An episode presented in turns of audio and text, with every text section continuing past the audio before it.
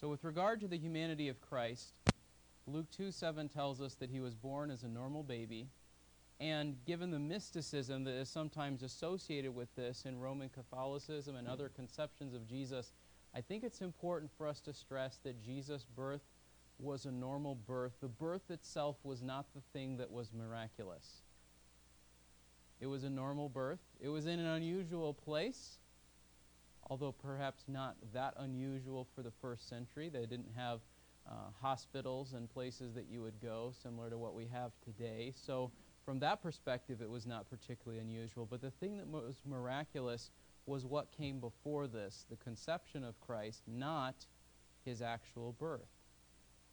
And then, verse 52 he grew up like any other man. He kept increasing in wisdom and stature and in favor with God and men. And so we have this, I don't know if you would call it a paradox per se, but you have Jesus going through the normal stages of human development from baby to toddler to child to teenager to adult.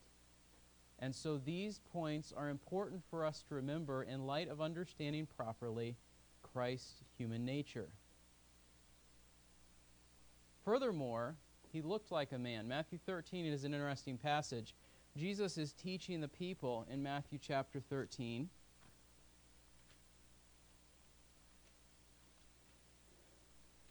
Uh, in this section are the parables of the sower, the tares among the wheat, the mustard seed, the leaven, and so forth.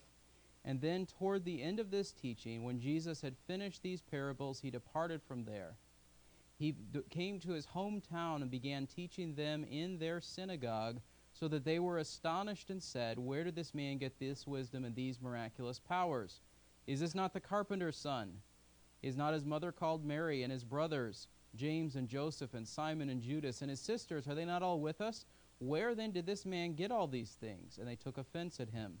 But Jesus said to them, A prophet is not without honor except in his hometown and in his own household. And he did not do many miracles there because of their unbelief.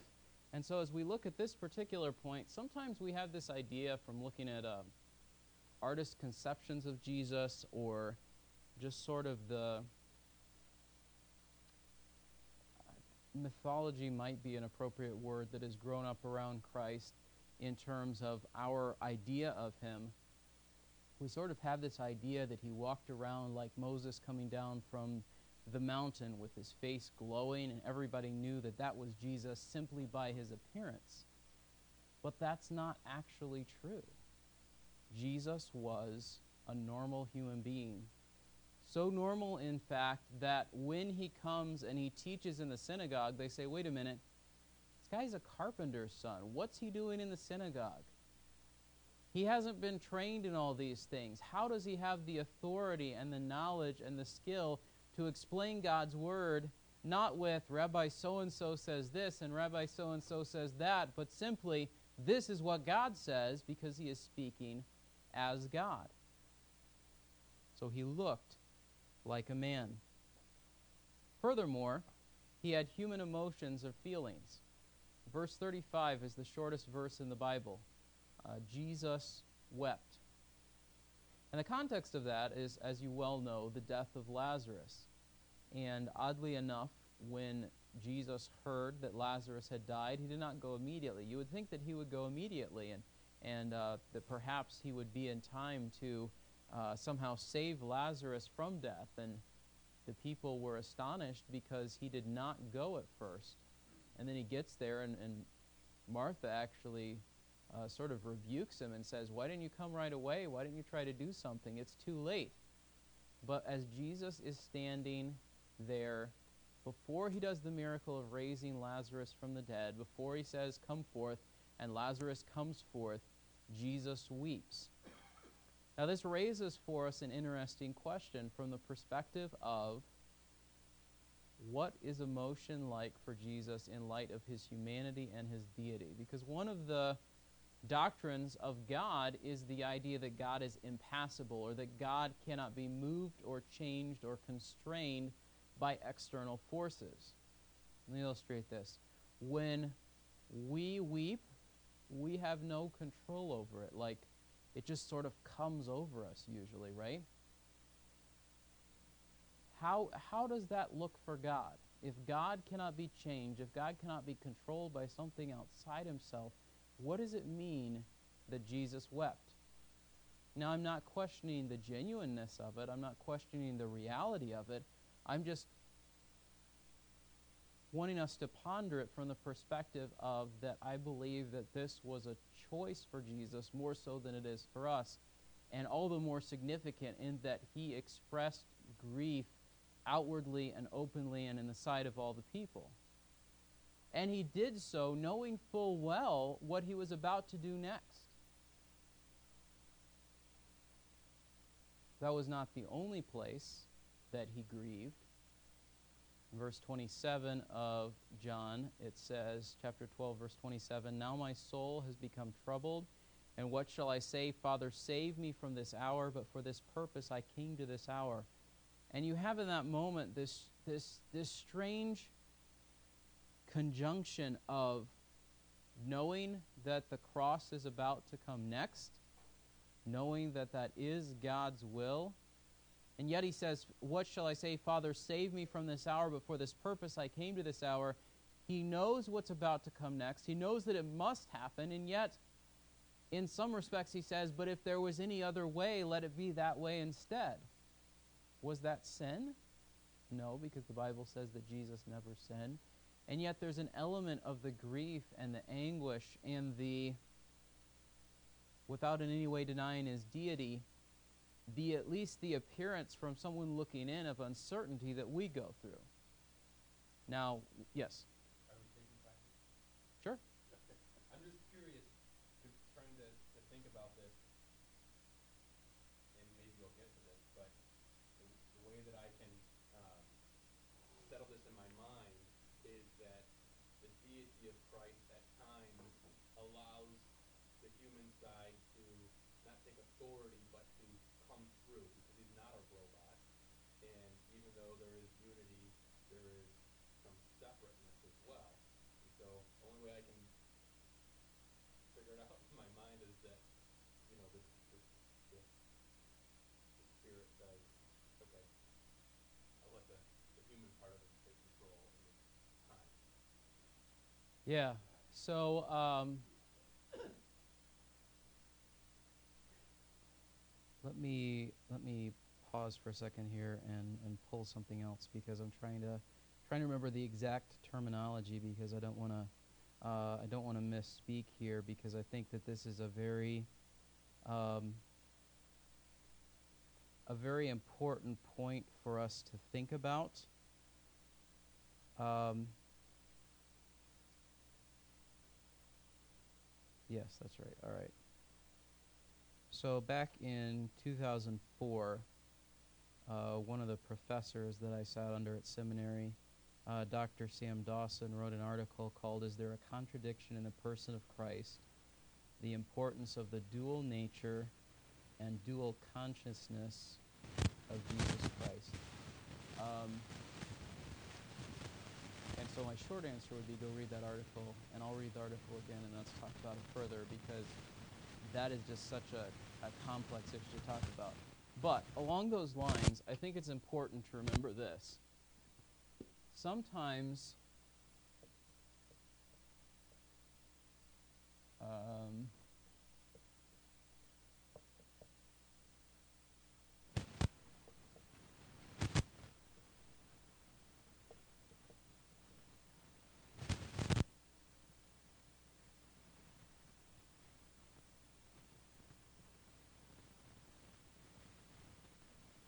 we have to ask ourselves what's the precise relationship between Jesus and the Son of God, the third person of the Trinity? Some of the the heretical understandings of this have basically said that they are two persons. And there's a different ways that this is explained. One would be that the Son of God comes down and indwells the human man Jesus at his baptism but that's a different sort of a thing. That would be like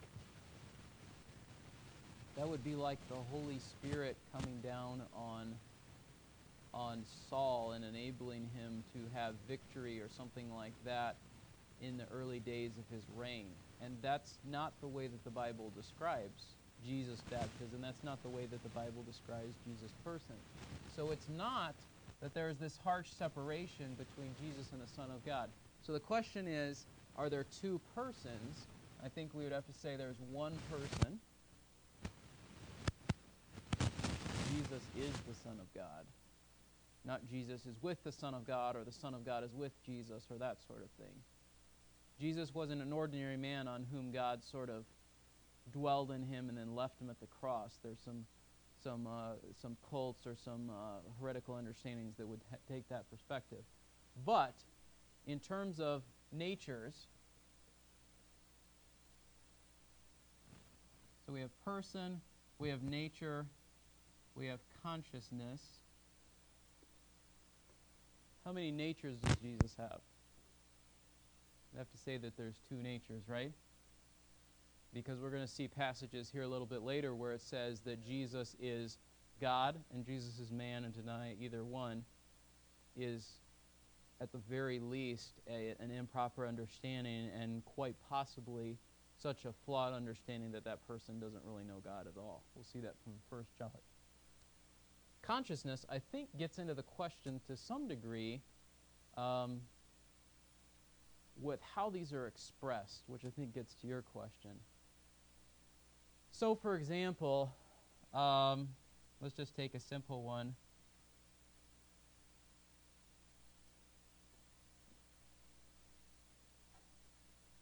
When Jesus makes a statement, it says something like, No man knows the day or the hour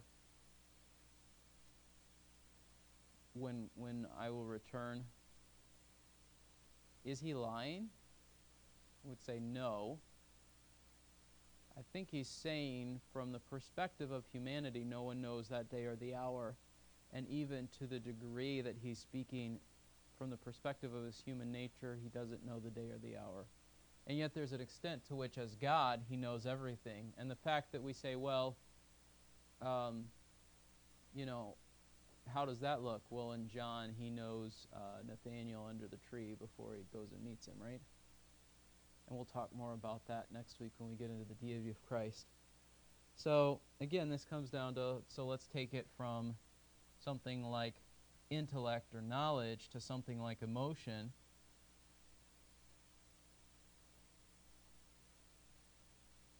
I'm going to put a question mark here because I think it raises for us the question in the Old Testament when it says that God was grieved. Is there anything of the experience that we have that God experiences when he grieves? Or, on the other hand, when it says in, for example, Ephesians, it says, don't grieve the Holy Spirit, what does that even mean? So, clearly from the passage we just looked at in John 11 35, it says Jesus wept, right? So that's, I believe, a statement of fact. Um, but if God cannot change, how can he how can he weep? How can he experience emotion? And I think we have to tread carefully here because our understanding of precisely how these things work out, I'm not sure that we can fully understand it. That being said, I think we have to have a recognition of how this works that allows for the possibility of Jesus behaving in a genuinely human way while at the same time recognizing that God is neither sinning nor being just sort of knocked over by emotion, like might be our experience of it, nor being grieved for any of the wrong reasons or in the wrong way or any of those sorts of things. I think the balance of Scripture would mean that we have to hold all of those things in the proper tension. Um, I mean, even along those same lines, when it comes to something like, so we have thought, we have emotion, if you will, passions, feelings, and so forth. But even in the perspective of will, um, even when Jesus does something like eating and God doesn't eat, doesn't need to eat, um, we have this interesting perspective, which we'll, we'll get to here in a few moments, of Jesus eats before the crucifixion. He also eats after the crucifixion, but there seems to be an awareness that it's not essential in the same way as before, yes? Right. Good.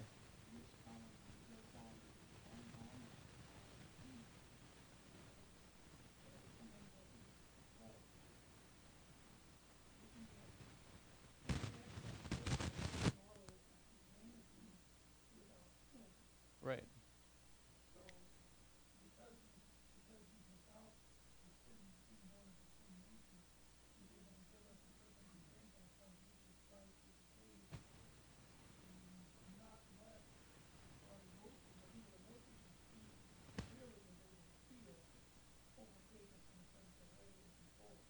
Sure. I don't know if this is helpful or not, but I think we tend to think of this in terms of a switch. It's not as though he's flipping back and forth between God, not God, God, not God, God, not God. It's he can't like turn it off like that, right? And so I think it's helpful for us to think about that Jesus is epitomizing both his divine nature and his human nature in such a way that the two are working together and that sin does not corrupt either one of them. In other words, when Jesus weeps, it's not a sinful weeping, it's not a selfish weeping, it's not a. Uh, in moments of grief and loss, there's times when we might be angry at God, and Jesus is not, obviously, at that point. And some of that has to do with the fact that he knows what he's about to do, but that doesn't mean that his expression of grief is any less real simply because he knows that he's going to raise Lazarus from the dead in the next moment, you know? And so again, I mean, it, these are these are complicated things for us to think through. Um,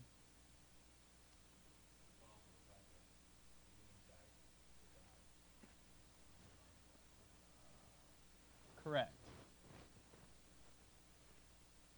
And yet, I don't think the apostles are speaking inaccurately when they say Christ died for our sins either. Um, but that, yes, that's a, that's an important thing to think through. So, any of you are interested in that article, I will. Uh, I'll post on the church Facebook page, and you could check that out. I think that would be helpful, and I'd love to discuss it further because it's been a while since I thought through all the nuances of that, and I think that's certainly something for us to, to talk about. Yes, Sandra.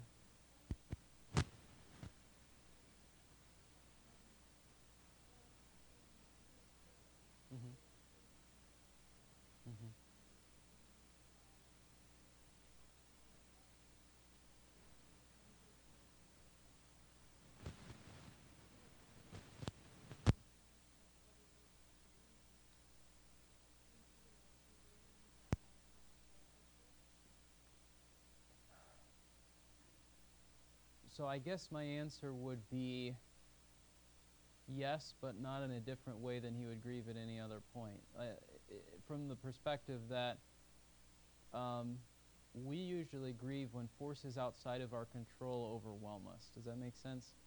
And I don't think that that's ever God's experience.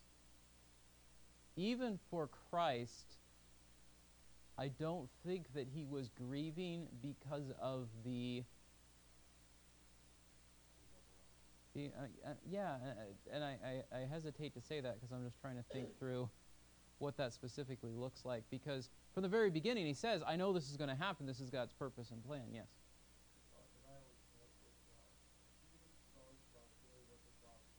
Right. Right.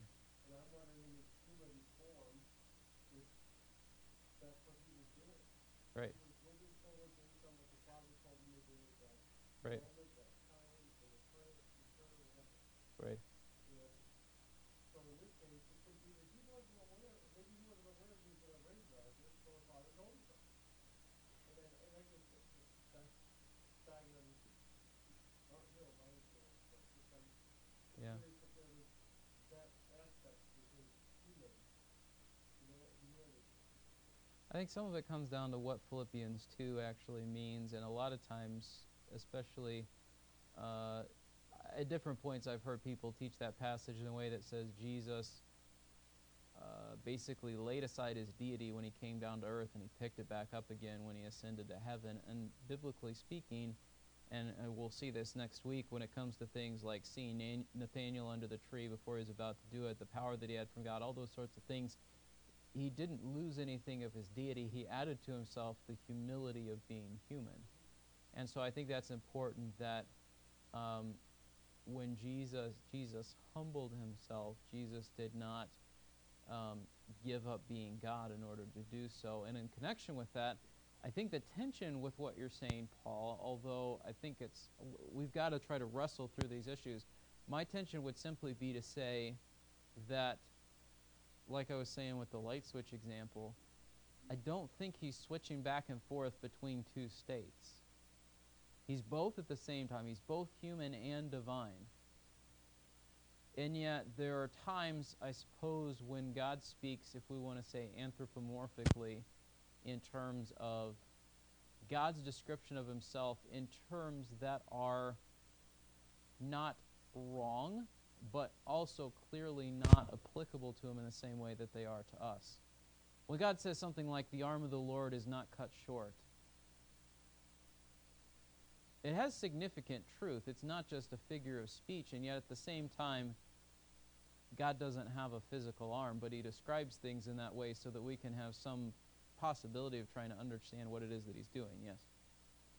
Not that this is a perfect uh, parallel, but I think about too, there are times in our lives when we are led by the Spirit because we submit to Him and are not just willing but eager to do what we know he- God wants us to do.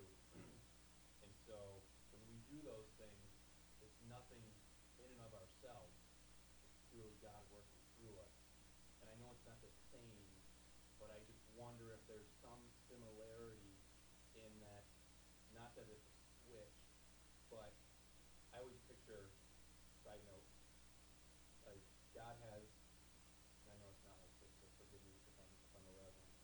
God has this huge bin of souls, and when somebody's born, he plugs the soul that he knows is going to go in there, and for Jesus specifically, instead of taking this human soul, he inserted his spirit, soul, however you want to put that, into this man. So there is unity, just like there is unity with us in our bodies. So, but thinking about that, there's no separation, but there are times when the human side of us is a little bit more evident and time when we're submitting where it's more God, the evidence of God being one. The one thing that I would say back to that, I'm sure this is probably what you meant, is Jesus was pre-existent in a way that none of us are. Correct. Our lives begin at conception. Jesus didn't. He existed from eternity before there. So, yeah, I mean, let's move on. But my point is, this is these are important things for us to think about, particularly as they relate to Christ, and they go beyond. I think, and, and no criticism. There's nothing wrong with a simple understanding that Jesus came at Christmas and was born as a baby. You know, but I think sometimes we want to leave it there and not think about how profound that is. And so that's what I'm trying to help us do. So, Jesus wept. Um, though tempted, he did not sin. And this is a crucial point that unites some of the topics that we've just been talking about. Hebrews 4:15 For we do not have a high priest who cannot sympathize with our weaknesses, but one who has been tempted in all things as we are yet without sin. There's a couple of important points from this. Uh, first of all, in the Old Testament, the high priest could sympathize with the people from the perspective of the fact that they themselves faced temptation and also sin. But the author of Hebrews makes clear that he sympathizes with our weaknesses, and yet it is not because he then sinned, but rather because he has gone beyond further in terms of not giving into those temptations. And so, if we know the weight of sin, he knows it far more because he never once submitted to it. And this term of sympathizing, there might be a perspective in which we might say, well, God can sympathize with us, but he doesn't know what it's like to be us. But in Christ, that objection is completely taken away. Jesus actually experienced what it was like to go through temptation in a human form and never once gave in. Think of Matthew 4 and the temptations of Satan to Christ. 30 days, 40 days in the wilderness, and Satan says, Hey, aren't you a little bit hungry? And Jesus said, Yes, but that's not the point. I'm not going to go about it in this way. Don't you want to skip all that cross business and be ruler of the earth now? Jesus said, That would, from one perspective, be better, but I'm not going to bow down and worship you because God is the only one who deserves worship. And and ultimately, the only reason that you have the kingdoms of this world is because God's let you have them for a time. And so Christ goes through temptation, and though he is tempted, he does not sin. This, as an aside, should give us hope because we get in the moments of temptation and we say, you know what? I've come this far. Why not just, you know, finish out whatever this is? I'm having this moment of greed, and I've already committed in my heart that I'm going to follow through on it. And I've started typing in my credit card number. I'm standing in the checkout line, or I'm about to sign the paperwork for whatever it is. And we're like, you know, I kind of recognize that this is an expression of greed, but you know what? I'm already this far. I mean, I've already sinned, so what's the big deal? I'm going to just sort of follow. Even in that moment, the fact that Christ experienced temptation, did not give in, and is a high priest who knows our weaknesses should give us hope that even at that point in the process of moving from being tempted to having sinned and experiencing the consequences of it, we can stop and by God's grace turn away from it. Is that really hard at that point? Sure. But by God's grace, we can do it. And part of how we can do it is because of Jesus and what he experienced on our behalf. Connected with this, just a, a fun thing to think about. Uh, is it Away in a Manger where it says, Little Lord Jesus, no crying he makes? I think that's the song where it says that. Do we think that that's true?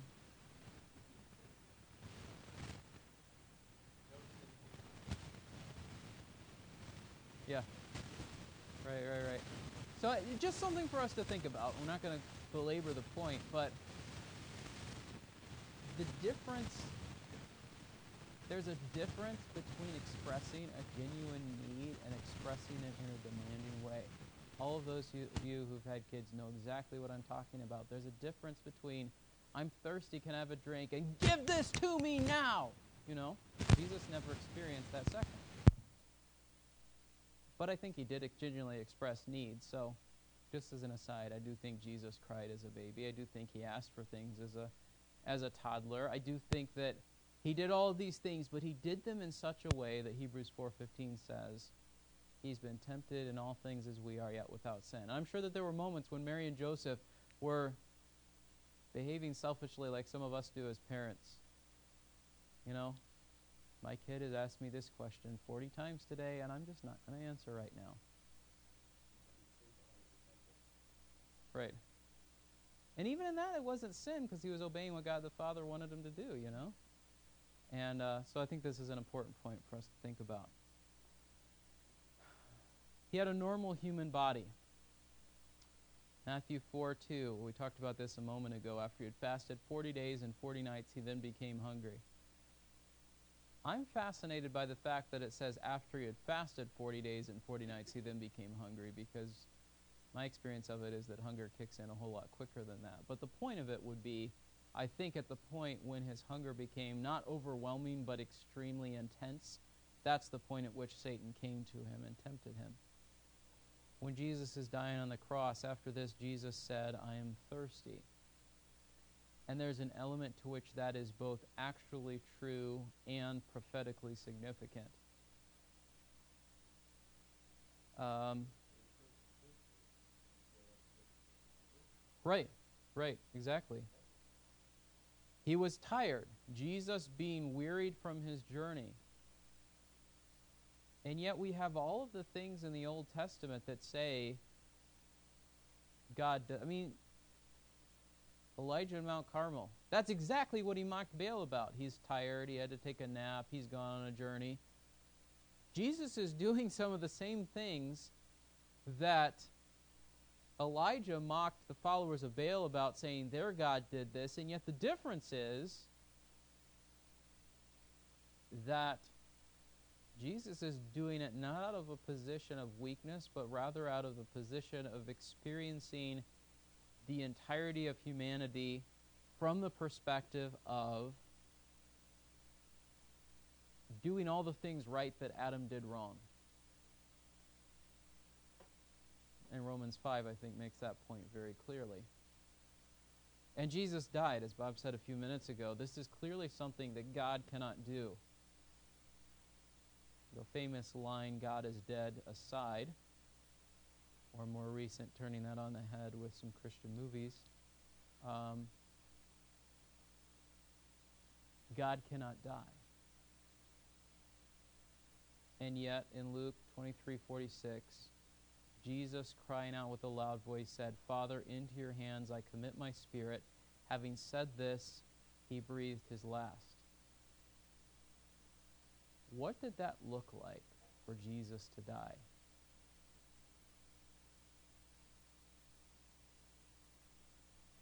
And in terms of the and I don't want to make too much of this, but in terms of the conscious experience of it in a way that I don't think most, most if any of us actually experience it this way. Generally speaking, people die when their body simply cannot sustain them any longer. And yet Jesus had the power such that he could have undone everything that the Romans had done to them he could have constrained an army of angels, or even with a word, leveled the entirety of the spot on which he was standing and started over from scratch. And yet, he said, No man takes my life away from me. I willingly lay it down. And we think about the significance of that and are, are I think, should be profoundly affected by the fact that death, just like grief, was not something that overcame him he made a choice to grieve for Lazarus in a way that is beyond the way that most of us experience grief. In this, he chose to experience death willingly and freely and to fulfill prophecy and to obey God's will and all of these other sorts of things. And yet, it was a choice.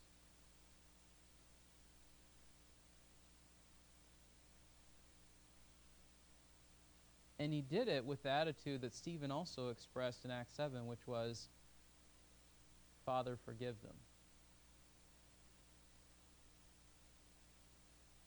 So Jesus died. But Jesus did not merely die, he was also raised. He had a body even after his resurrection. This is an important point to the accusation, which we'll get to under why it's important that Jesus' body was not essential to his humanity or some sort of arguments along those lines. How do we know that his body is real? He says, See my hands and my feet, that it is I myself. Touch me and see, for a spirit does not have flesh and bones as you see that I have. Now, I do think that we have to recognize that Jesus, in his post resurrection body, is clearly able to do things that we don't think are humanly possible in terms of he appears in a room amongst them without opening the door and things like that. And there's been a whole lot of ink spilled over whether that's what everyone who has a resurrected body is able to do or if it was specific and unique to Jesus. But the point would be, along the same lines of what Paul says in 1 Corinthians 15, what was corruptible, weak, flawed, and so forth is remade to be perfect, even as God originally intended humanity to be. Uh, and again, the weakness and the imperfection in terms of what I was just describing is not a sinfulness per se, but it's rather a description of human limitations that are unique to our experience here on earth that we will not experience in the same way in heaven. Why do we sleep? Because we get worn out, because we get tired, because life is too much for us. Why do we eat? Because we need it to survive and to, to be sustained. Why do we? All of these things that go on, I don't think that we're going to experience them the same way in heaven. Will we eat? Well, the Bible talks about the marriage supper of the Lamb, and I don't think it's merely symbolic. I think that it is an actual and an enjoyable thing that we will participate in, and yet I don't think it will be a necessity in the same way that sometimes um, on Sunday morning when you're ready for lunch, you sort of feel like the necessity of it's time to eat, you know, that sort of a thing. Jesus had a real and a genuine body. Why are all these things important? As we said already, only a man could die. Being found in appearance as a man, he humbled himself by becoming obedient to the point of death, even death on a cross. When it says being found in appearance as a man, pardon me, it's not saying he just looked like a man. We've talked more about that already. But being found in appearance, form, manifestation as a man, he humbled himself by obeying to the point of death, even death on a cross. Only a man could die. Only a man could die on behalf of other men. Therefore, since the children share in flesh and blood, he himself likewise also partook of the same, that through death he might render powerless him who had the power of death, that is, the devil. Could God redeem people apart from God becoming man? I think the answer seems to be no based on this passage. And in the same way, like I said earlier, that Adam failed, Jesus succeeds. In the same way that Adam could never pay for his own sins once he had already sinned, Jesus never sinned and took upon himself the sins of all that God intended to save. Only a man who is both man and God could perfectly go between man and God, for there is one God and one mediator also between God and men, the man Christ Jesus. This is extremely important to stress. For any person who feels that they must come to a priest or a reverend or a pastor or whatever title they want to give to someone that they feel is a representative of God that is the mediator on earth between God and men.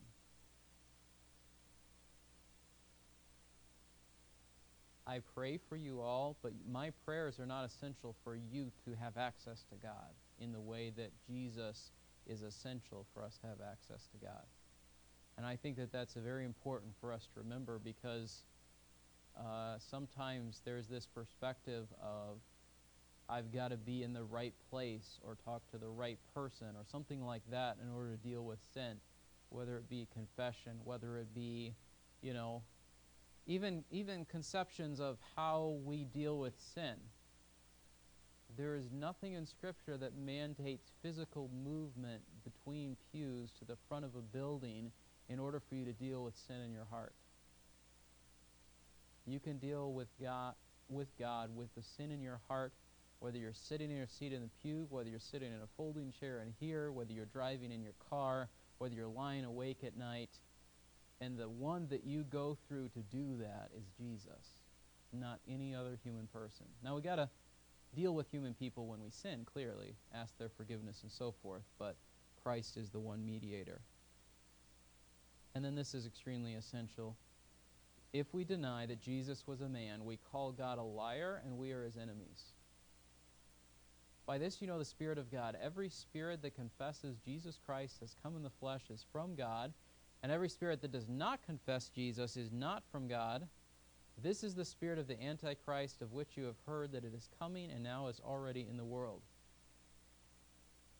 So if you say, Jesus I don't confess Jesus, I don't confess that he's come in the flesh, then you've essentially said God is a liar and you've set yourself up as an enemy of God.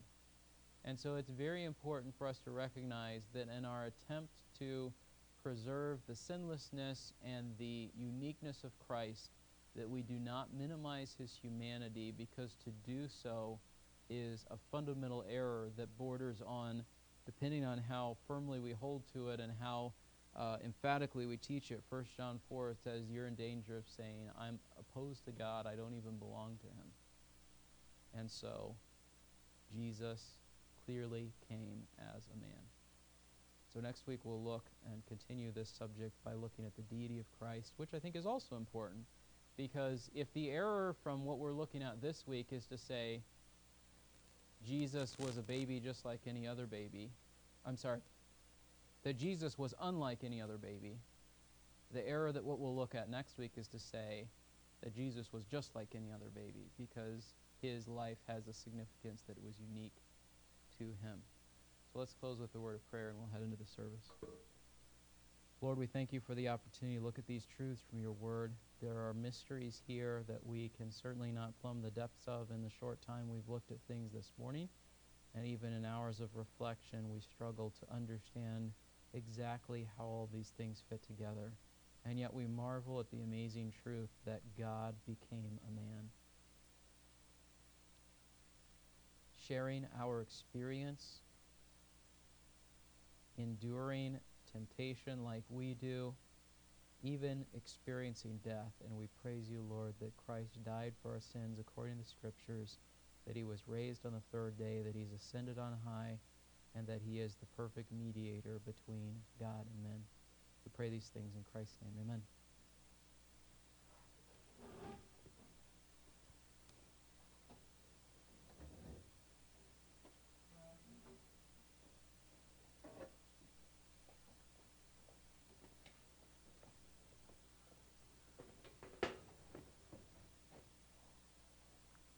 Put it up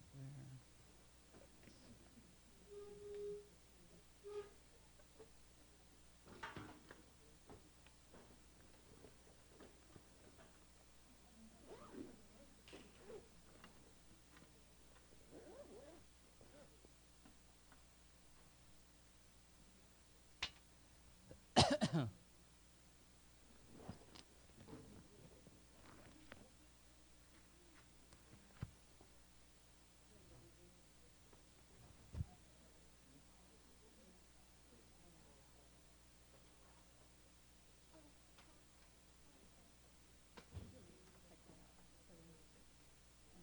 Oh.